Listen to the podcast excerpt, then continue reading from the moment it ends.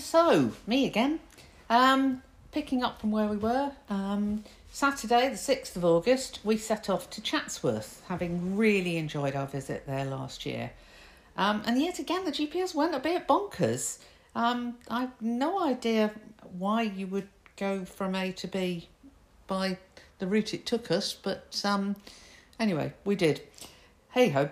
Eventually, we got to the site and we picked a really lovely spot to set up. We then spent the afternoon in Chatsworth House Gardens in glorious sunshine, which of course meant more ice cream. Several hundred photographs later, the staff politely asked us to leave so that they could lock up. Uh, interesting to note that the water shortage is, is affecting the north as well as the south, um, meaning that they could only actually put the water features on um, for two hours a day. Luckily, we, we managed to see them in action because they are a, a really important part of um, the geography of, of the estate. Um, yeah, so that was a very nice day. Um, I think we had pizza for dinner. Um, next day, Sunday, the 7th of August, our plan was to spend the whole day in the grounds of Chatsworth, which we had access to via a gate in the campsite, um, which is a really good reason for going to that particular campsite. At the moment, Chatsworth are hosting an exhibition of all the sculptures from the Burning Man Festival that takes place in Nevada every year. We started off by heading towards the information tent to prepare, understand what the, what was going on, etc. Very, very well organised. And then I had to have a coffee. We don't function well without at least two coffees in the morning.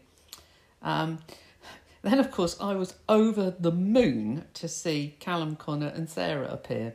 All the prevarication prevarication was distraction for my fabulous birthday surprise that John had organised. We had a terrific time exploring the exhibits, a picnic lunch next to the giant mechanical horse. More sculptures after lunch on the way to a spot on the river where Connor and Sarah went swimming.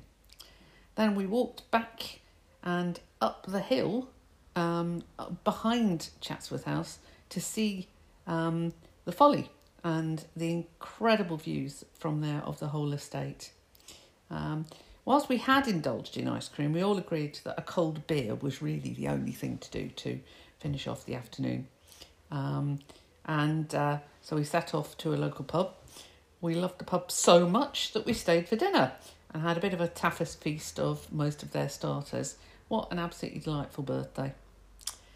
So, next day, Monday the 8th, I woke up finally 65 years old. There were no flags or guns or anything, um, but I'll tell you, I just feel like I've got an excuse to be even more anarchic than I've been all my life. We set off home for the first time in over three weeks. Um, it was hot and tiring driving, especially for John with his slightly dodgy hips. It was nice to get home. Very strange having so much space. And we finished off the day with champagne and a crayfish and mango salad for my birthday. Yum, yum.